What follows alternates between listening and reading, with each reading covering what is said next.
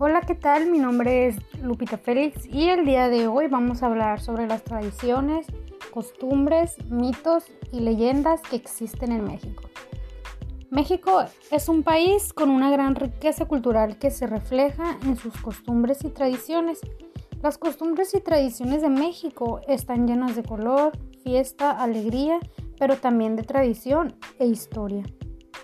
Costumbre son formas de comportamiento particular que asume toda una comunidad que la distingue de otras comunidades, como por ejemplo son sus danzas, fiestas, comidas, idioma o artesanía. Tradiciones es una creación o actividad eh, que se transmite de generación en generación. Eh, algunos ejemplos de costumbres y tradiciones que existen en México son el Día de la Virgen de Guadalupe, Día de la Independencia, Semana Santa, Nochebuena, Navidad y Año Nuevo, entre otras muchas que hay en México.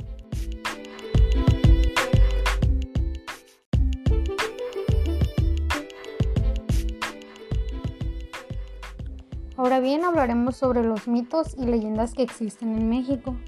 Eh, esto nos dice que son tradiciones que se han ido transmitiendo verbalmente a las nuevas generaciones.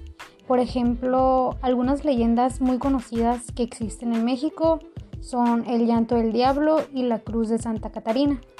Y algunos mitos muy famosos que existen en México es La Llorona, que es uno de los mitos más populares de México, ya que se dice que donde hay lagos o ríos en las noches se escucha a una mujer gritar.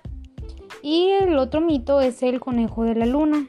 Este mito mexicano se le cuenta más que nada a los niños para explicarles las manchas que se ven en la luna. Bueno, pues esto fue todo hasta el día de hoy. Espero que les haya gustado estos temas.